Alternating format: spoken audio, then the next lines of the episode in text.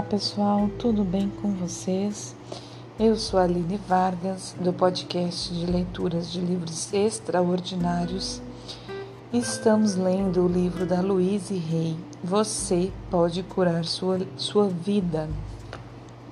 Estamos no capítulo 14 e hoje acredito eu que encerramos ele. Não, acho que não, porque ele é bem extenso, é, não. Hoje ainda não encerramos o capítulo 14. Estamos falando sobre o corpo. Uma boa leitura, uma boa escuta para nós. Então vamos seguir. Coração de ouro. Coração frio, coração aberto, coração duro, coração mole, coração bom. Qual é o seu?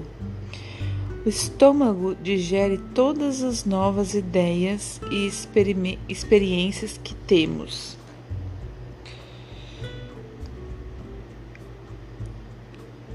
Essa frase do coração, pessoal, só para contextualizar, ela ficou. Devia ter lido no, no episódio anterior, porque ela é do da, da, da parte anterior que fala do coração, né?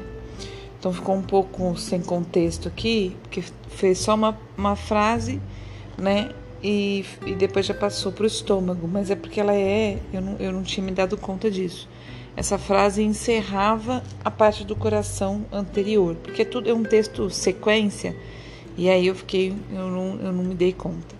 Mas então entenda, essa frase que eu li do coração é, pertence ainda à parte do episódio passado, tá? Mas vamos continuar aqui no estômago. Estômago digere todas as novas ideias e experiências que temos. O que seu estômago aceita ou não aceita? O que lhe dá um nó no estômago. Quando temos perturbações de estômago, geralmente significa que não sabemos como assimilar a nova experiência. Sentimos medo dela. Muitos de nós se recordam de quando as viagens de avião começaram a se popularizar. Entrar num pássaro de metal que nos transportaria de forma segura pelo céu era uma nova ideia difícil de assimilar. Assim, em todas as poltronas havia sacos para vômito, e a maioria de nós o usava. Vomitávamos nos sacos de papel e o mais discretamente possível, o mais discretamente possível, e os entregávamos à aeromoça que passava um bom tempo andando de um lado para o outro no corredor, recolhendo-os. Atualmente, apesar de ainda haver sacos em todas as poltronas, eles raramente são usados. Assimilamos a ideia de voar. Úlceras não passam de medo, um medo terrível de não ser bom o bastante Tememos não ser bom o bastante para um parente ou superior. Não conseguimos engolir o que somos.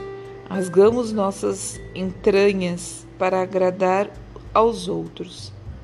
Não importa qual seja o cargo que ocupas, nossa autoestima é muito pequena.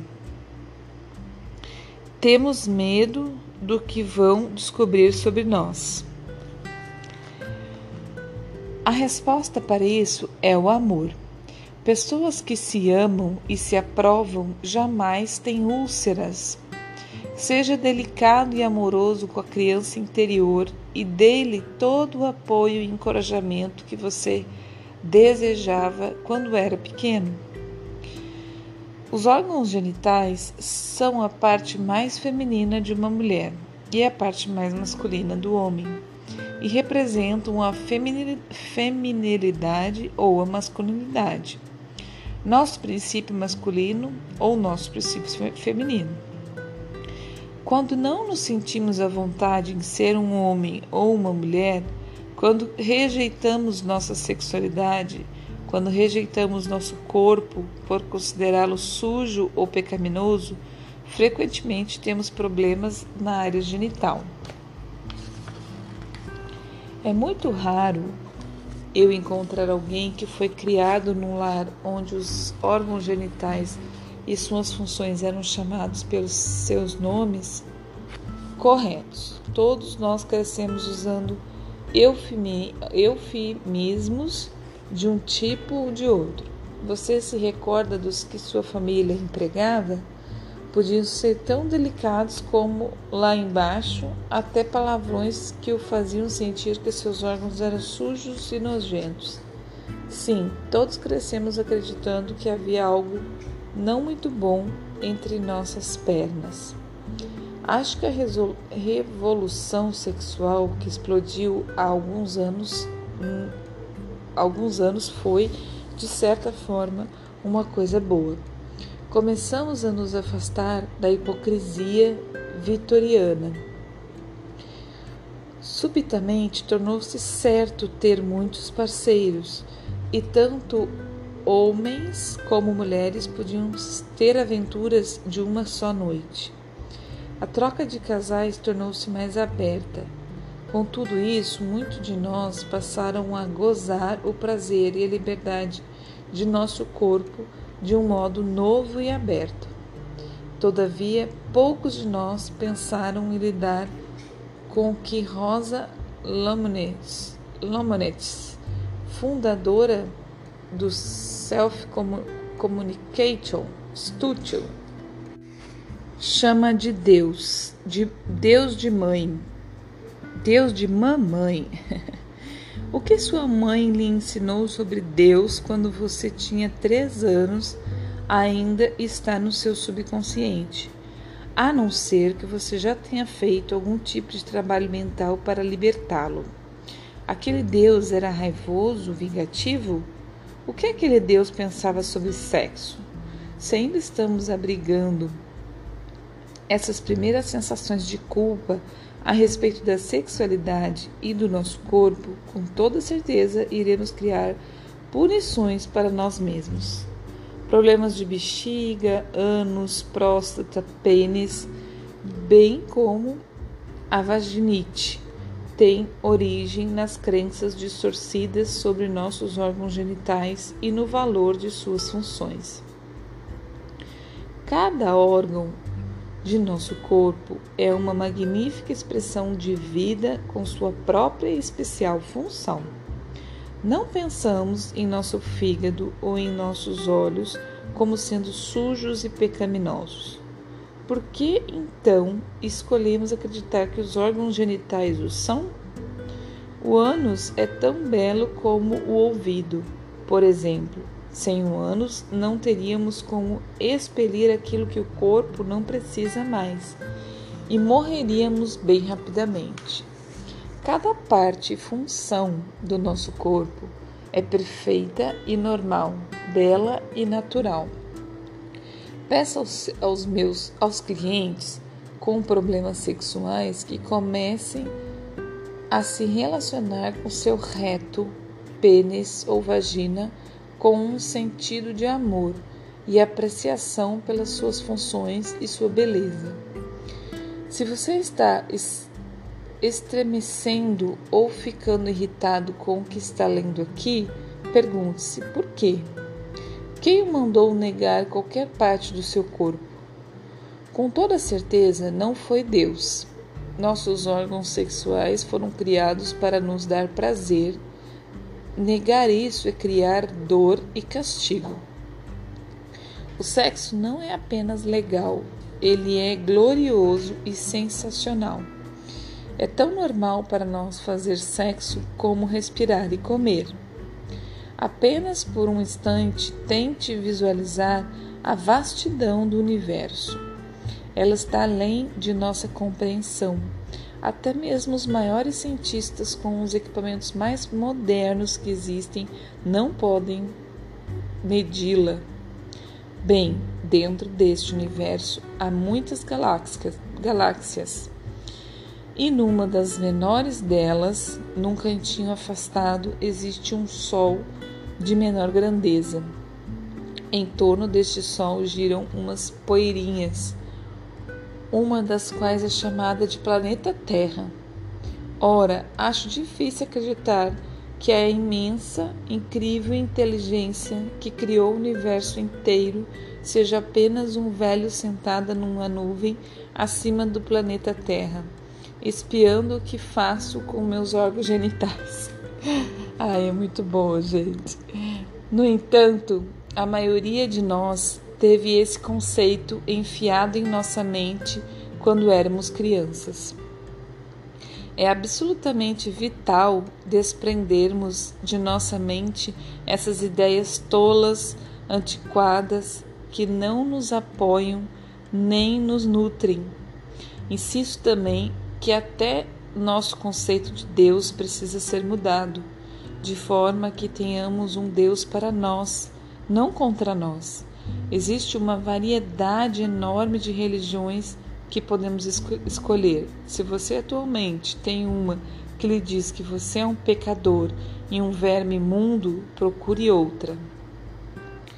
Não estou defendendo a ideia de todos saírem por aí fazendo sexo livre à vontade. Só estou dizendo que algumas de, de nossas regras de vida não fazem o menor sentido, motivo pelo qual muitos as desobedecem e tornam-se hipócritas.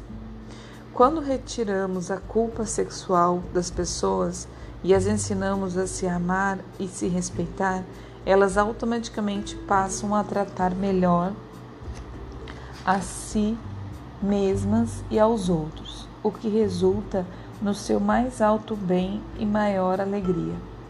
O motivo de termos tantos problemas com nossa sexualidade é o ódio e o nojo voltado contra nós mesmos, o que nos faz tratar a nós mesmos e aos outros com mesquinhez.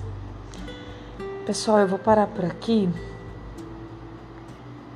Ainda continua essa parte do corpo falando da sexualidade, mas eu vou parar por aqui porque eu acho que uma parte maior vai, vai ter contexto depois, tá? Que nós já estamos em 12 minutos e eu preciso falar uma coisa para vocês.